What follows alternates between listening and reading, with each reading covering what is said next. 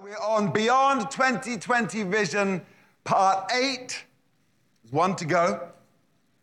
Uh, it's our final vision value today to kind of complete the picture, and then next week I'm going to tie it all together. But I thought to, to whet the appetite this morning, I just share five quick thoughts about the power of vision. Uh, since we're spending so much time looking at our vision at the start of this year. So, just five quick thoughts really to fly through. Number one, people are wired to unite around a cause.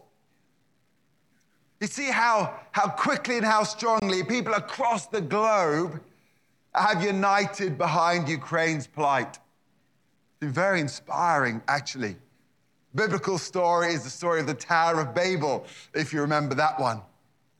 And you know a simple memorable mission statement and a clearly articulated vision of what could be and what should be has the potential to draw people together in a powerful way. The flip to that, and I think this is an Andy Stanley saying if you don't know where you're going, any road will do. We know, don't we? We've looked at it, Proverbs 29, verse 18 King James says, Where there is no vision, the people perish. They, they just die on the inside. They lose all will and all enthusiasm. There's no hope for their faith to grasp. The New King James says, Where there is no revelation, and the translator's note there says, Where there is no prophetic vision, the people cast off restraint. They just start running off in the direction of their choice. And so you end up getting friction and not traction. You have personal agendas and not unity. You aim everywhere and hit nowhere. Thirdly, if your resources are finite, you will have to be, at least to a degree, selective. You simply cannot be all things to all people. You cannot take up every idea and run every ministry. It's a line I hear my brother say often it takes more than one church to win a city. You know, we are part of, of a bigger picture. So the key, I think, is to identify what God has placed within you to identify what God has placed within us and to allow that, that core DNA to reproduce life. Number four, just flying through these quickly. Number four, compelling vision is irresistible. And as we work our way through our vision, I hope that our vision stirs your heart.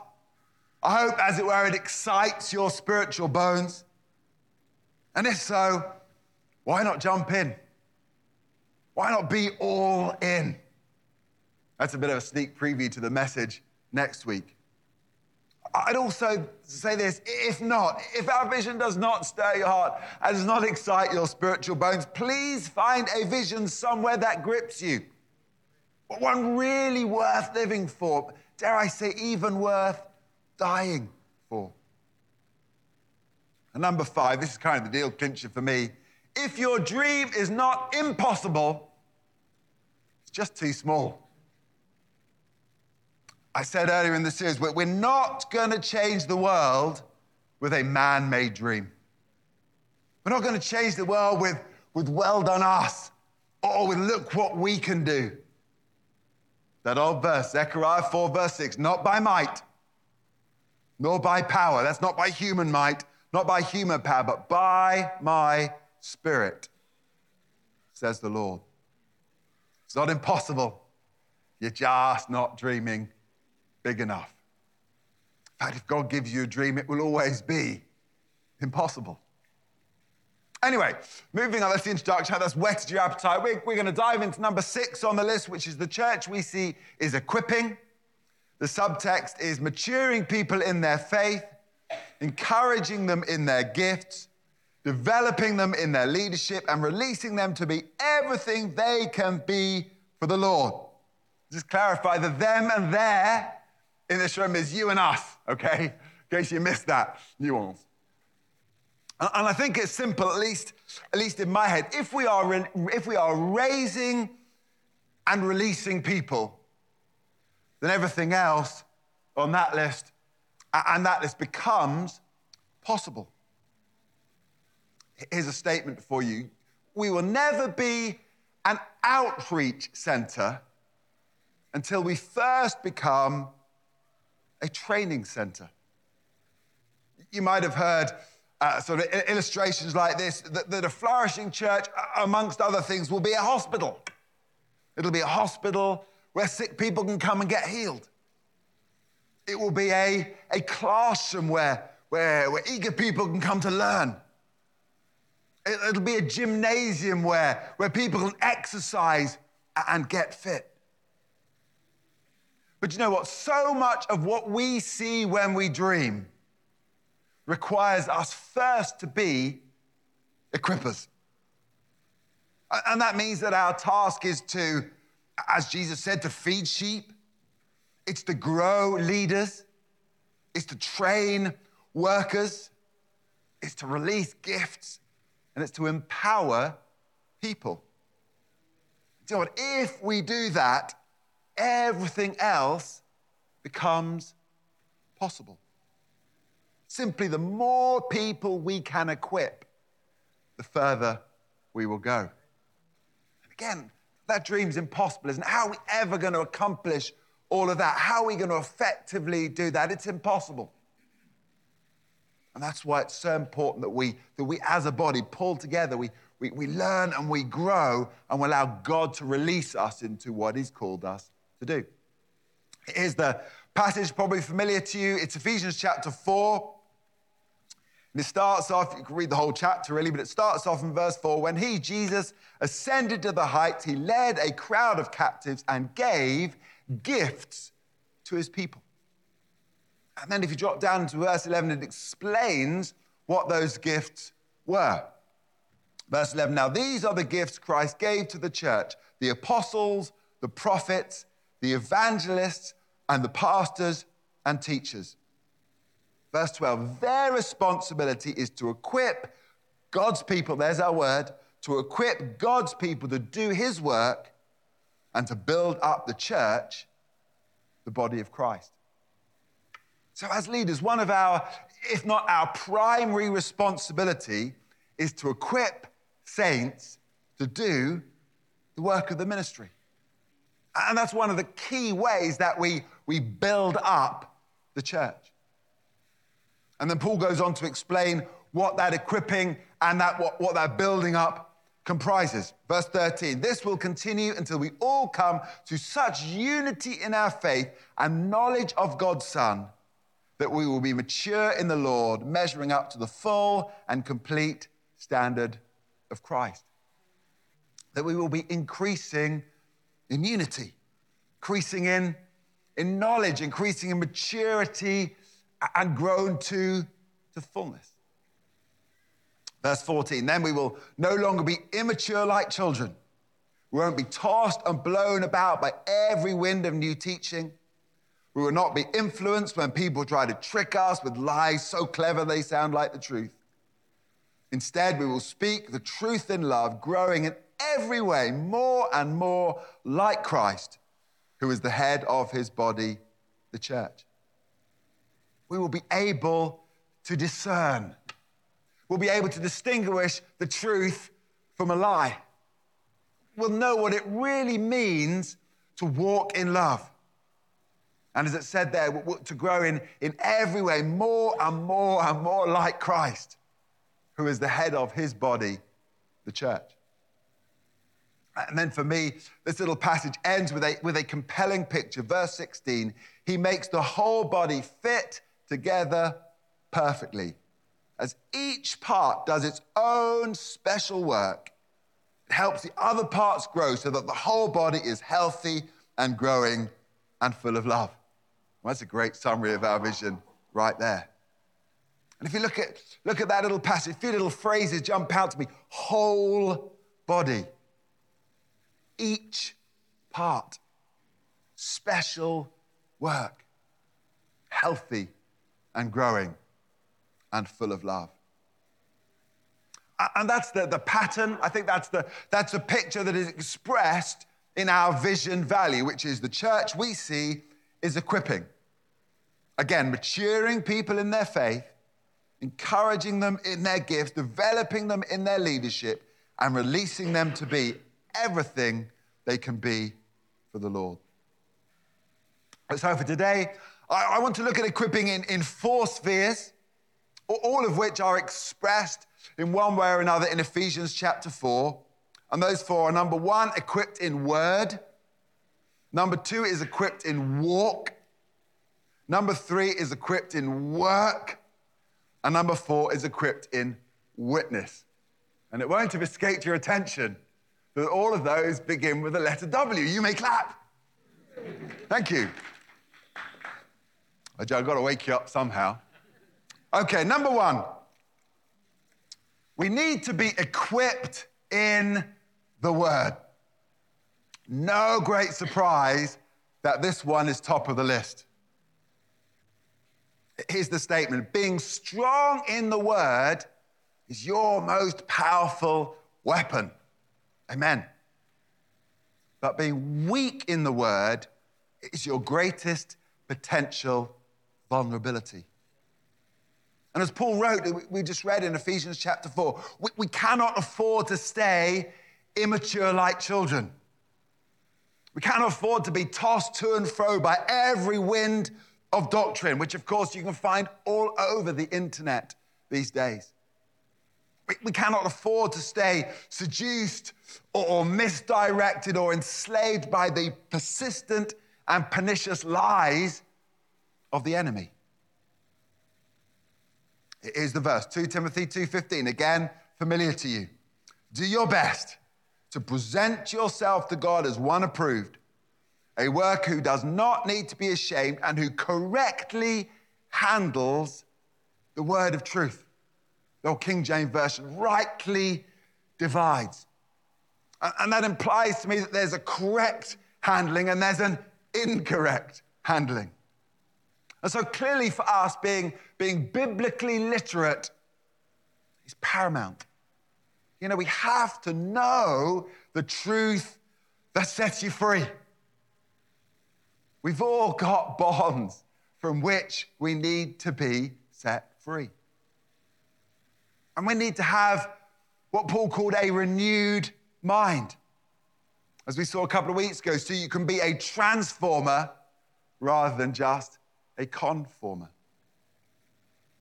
We need to be strong in the word because that way we make sure that our faith is strong and stable and secure. Romans 10, verse 17 faith comes by hearing and hearing and hearing the word of God. Do You know what? The world needs a bold version of you, strong in faith. Finally, so you, you can understand the nuances of love and grace, which are crucial, but not always straightforward. 2 Timothy 3 16, 17. All scripture is God breathed and is useful for teaching, rebuking, correcting, and training in righteousness, so that the servant of God, here we go, may be thoroughly equipped for every good work. There it is. We need to be thoroughly equipped. And that'll come through being taught and rebuked and corrected and trained. Trained for every good work so we are armed and dangerous. So we are strong and secure. So we are purposeful and directed. So we are promise focused and not problem focused. So we are full of the word rather than full of the world. You know what? This is a huge part of the church's role. So, our, our responsibility, our, our commitment is to help you become equipped in the Word. Of course, this is a lifetime pursuit. This is a journey that we're all on. And I can assure you that, that I take my role of, of, of sharing God's word with you on a Sunday morning extremely seriously. Not only that, we, we, we try and reinforce it with handouts so you can fill them in and look back at them later, remember what we've talked about. There are connect group discussion sheets that enable, you, that enable you to dig into that a little bit deeper. Those are all available online on a Monday morning. You'll also find there's a, there's a Bible reading plan on there. You may have your own Bible reading plan. I'd encourage you to have one. There is one of our own on the website that you can follow if you like. And of course, we also subscribe to Right Now Media, which is stacked full of Bible teaching resources so that you can be equipped in the Word. Number one. Number two is equipped in walk. Now, we all know the walk isn't always easy. Not sure whether that's time for an amen or an oh me, oh my.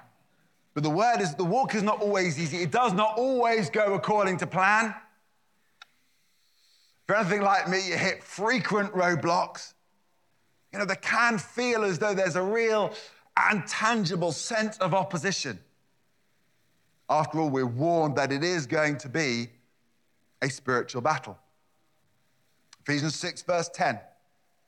Finally, be strong in the Lord and in his mighty power. Put on the whole armor of God so that you can take your stand against the devil's schemes. For our struggle is not against flesh and blood, but against rulers, against the authorities, against the powers of this dark world, against the heavenly force of evil in the he- spiritual force even in the heavenly realms.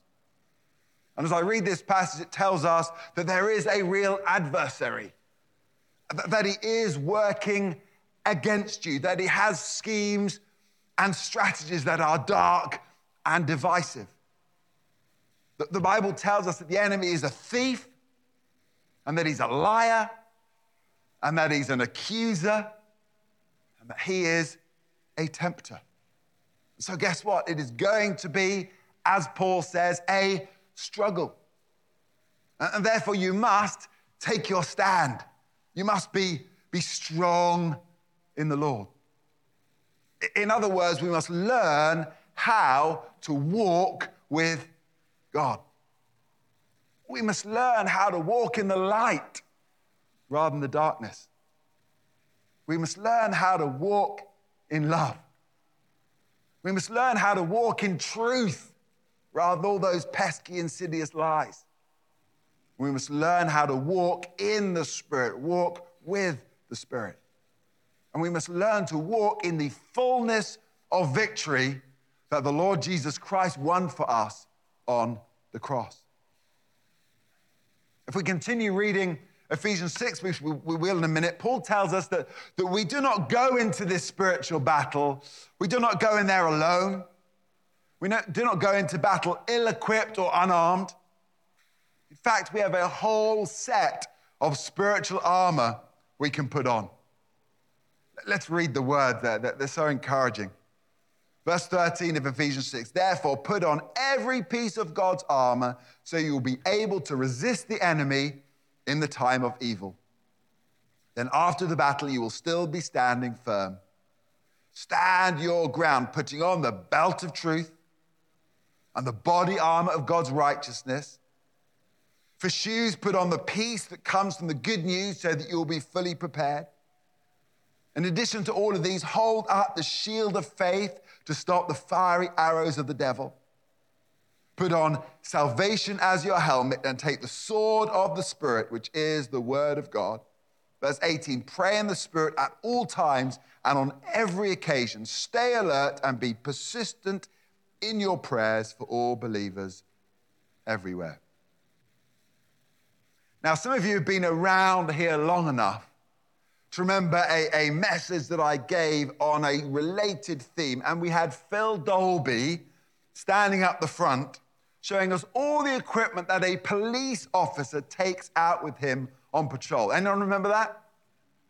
Do you know, it was quite the list. And he unfolded, you know, emptied his bags and his pockets. He had a radio, he had handcuffs, he had a torch, a notebook, he had a knife, he had a collection of defensive weapons, he had a taser, he had a, a collapsible baton, he had a chemical spray, he had hand sanitizer. This was pre COVID. They were well prepared. He had a first aid kit with him, he had disposable gloves, he even had a CPR mask. And the moral of the story on that occasion was, was does the police officer know what he has or she have with them?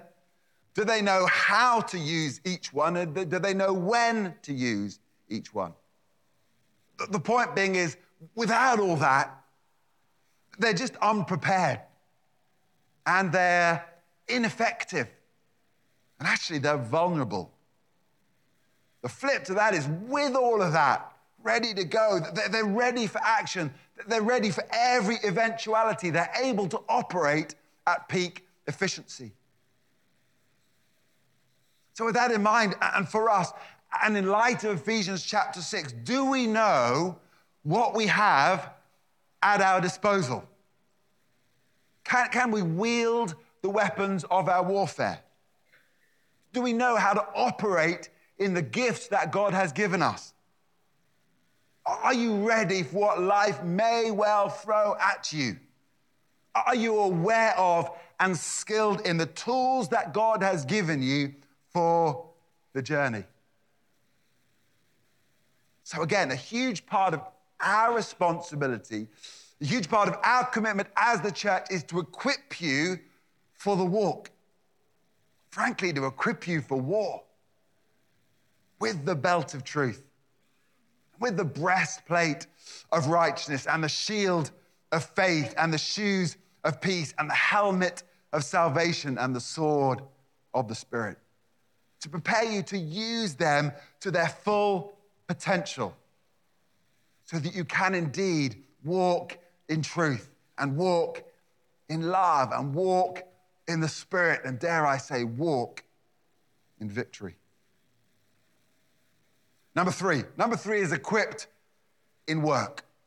Ephesians 2, verse 10 says, For we are God's, hand, God's workmanship, God's handiwork, created in Christ Jesus for good works, which God prepared beforehand so that we could walk in them. This is about A, this is about flourishing in what God has called you to do. You know, we're all gifted. We all have purpose. This verse tells us that we all have good works preordained, that the God has put there and prepared for us ahead of time. We will all have ministry opportunities. We will all have divine encounters. We will all have chances to serve the Lord. Do you know what? There is such fulfillment to be found in that. There's something wonderful about stepping fruitfully into what God has wired you for. I often call it, call it your sweet spot. I'm convinced that when you are in your sweet spot, that's the place where your faith comes alive. That, that's the place where your relationship with the Lord comes alive. That's the place where your service, where, where your prayer life come alive. So being equipped for work is first of all about flourishing in what God has called you to.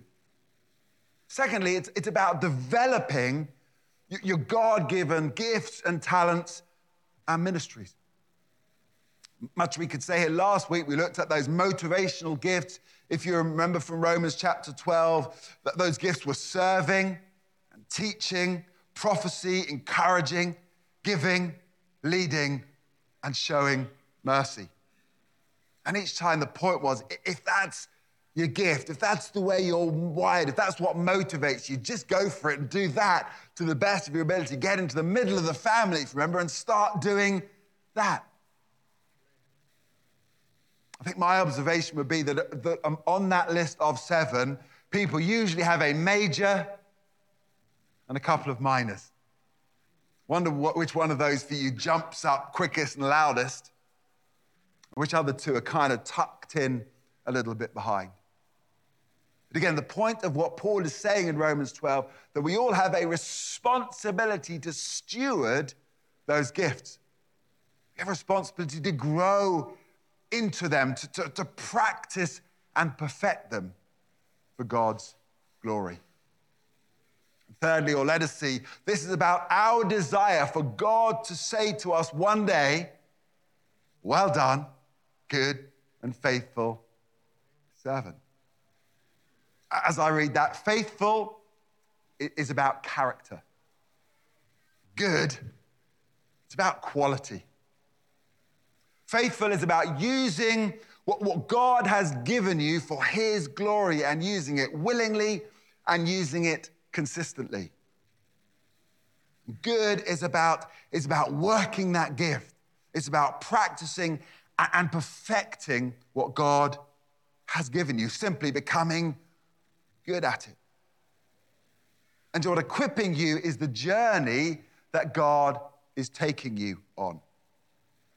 Hebrews 13, verse 20 says, may, Now may the God of peace equip you with all you need for doing his will. May he produce in you through the power of Jesus Christ every good thing that is pleasing to him. All glory to him forever and ever.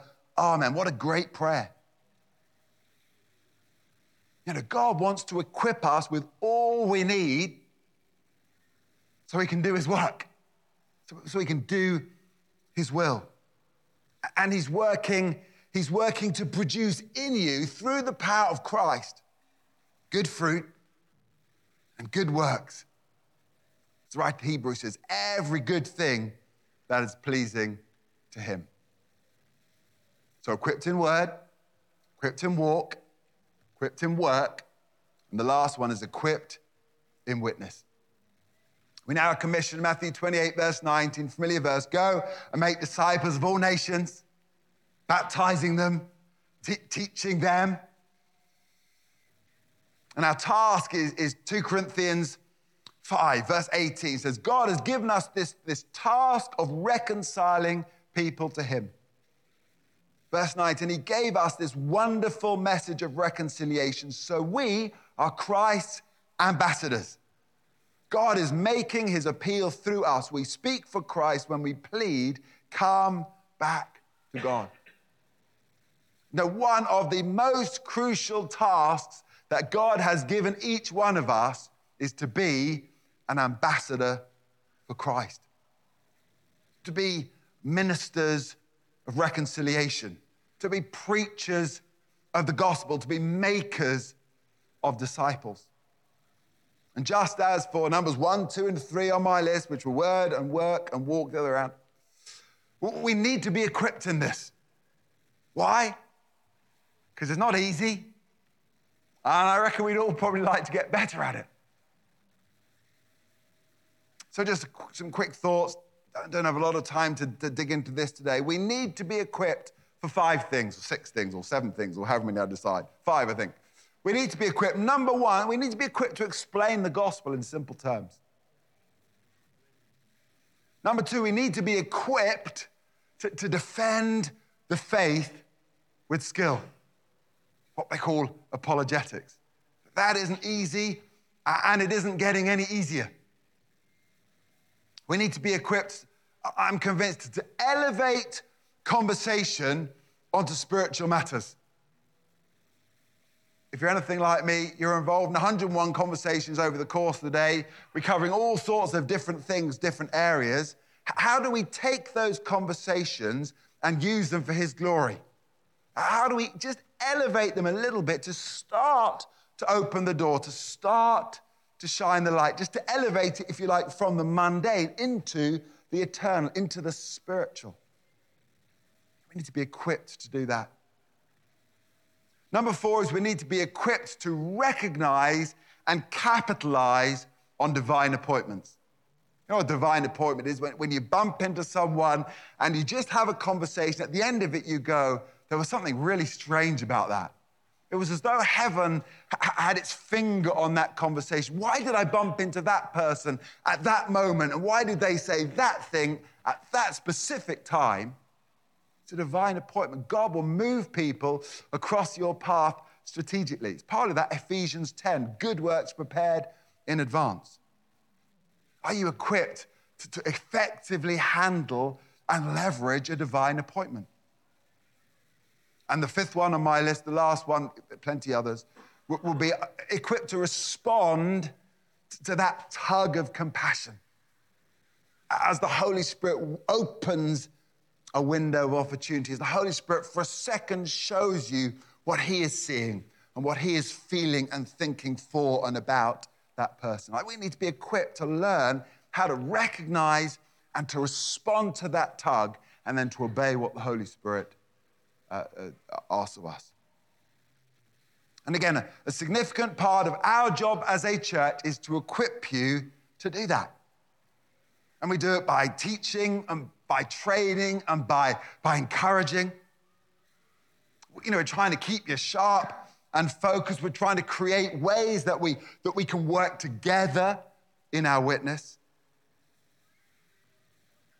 And we're, we're trying to, to help you to walk with and to listen to and to respond to the leading of the Holy Spirit, who is, of course, the expert when it comes to witnessing. So there's my four. You know, and as I said, going back into Ephesians chapter 4, a huge part of, of what we do here.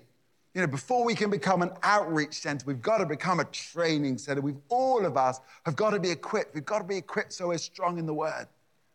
We've got to be equipped so we learn how to walk closely with the Lord. So many answers in that very statement. We, need to be equipped so we can be fruitful and effective in our work. And of course, ultimately, equipped to be effective in our witness as we stand before Him as an ambassador. I'm pretty much done. And whilst the worship team, if they wouldn't mind coming to the front, please, that would be great. I'm going to give you just a quick challenge today, and then I wrap this up while they're getting ready. So, challenge number one is are you equipped? Are you equipped? Recognizing it's a journey we're all on and will always be on. Are you equipped in the Word? Are you equipped in, in your walk? Are you equipped to work? Are you equipped to witness? And I suppose the, the, the question that, that spins off it, of that is where do you need personal investment in order to be more completely, roundedly, strongly equipped. And that then ask a question again that spins off that, that where might some additional uh, church resources be available to help you on that journey? To which I'd say at any time, please do feel free to ask, come grab me after church or email me if there's, if there's an area you want to grow in. Any of those four, just ask and hopefully we can, we can point you in the right direction. So, challenge number one is Are you equipped? And then, challenge number two actually is Who are you equipping? Probably should be Whom are you equipping? Now, here's a question is it, Are you effectively and intentionally equipping your own children? Another question Are you, who are you mentoring or are you being mentored by? Doesn't necessarily have to be formally, it can be informally. And then finally, what, what gift do you have? Or, or what gift are you developing that could be helping to equip the saints around here to do the work of the ministry? So, a very simple challenge. Are you being equipped? Are you on that journey? Are you moving forward? And then an equal challenge who around you are you equipping? because that's how it works.